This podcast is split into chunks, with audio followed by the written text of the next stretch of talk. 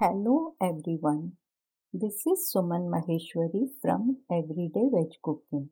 In today's podcast, I am sharing a very simple and easy recipe of refreshing mango frooti. Summer season is here and so are juicy sweet mangoes. While the market is full of many branded mango drinks, we all know they are mostly infused with artificial colors, chemicals, preservatives, and artificial mango flavor too. My recipe of khatti meethi refreshing mango frooti is made with only fresh natural ingredients and is therefore perfect to beat the heat without feeling guilt about the harmful chemicals. This refreshing cool cool drink is best enjoyed when had with entire family and friends. By adding a few Indian spices to this drink, we can make a homemade version of yummy masala mango frooti. The recipe is very easy.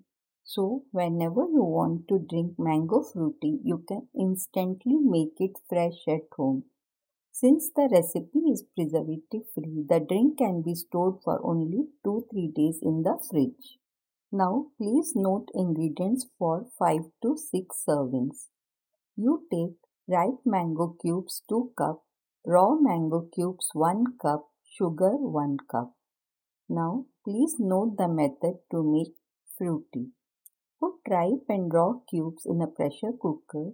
Add 250 ml water and sugar to it and pressure cook for 2 whistles. Now switch off the flame and let the mixture cool down.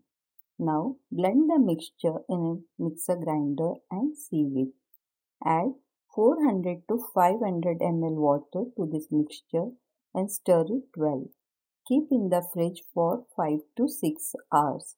Serve it chilled. If necessary, add few ice cubes and enjoy cool cool mango frooti. Now please note ingredients for masala mango frooti. You take homemade mango frooti 750 ml, black salt half teaspoon, black pepper powder half teaspoon, roasted jeera powder half teaspoon. Now note the method to make masala mango frooti. Take homemade mango frooti in a bowl. Add black salt black pepper powder and roasted jeera powder to it and stir the mixture. Masala mango frooti is ready to serve.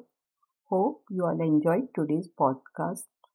In the description box, I have shared the link.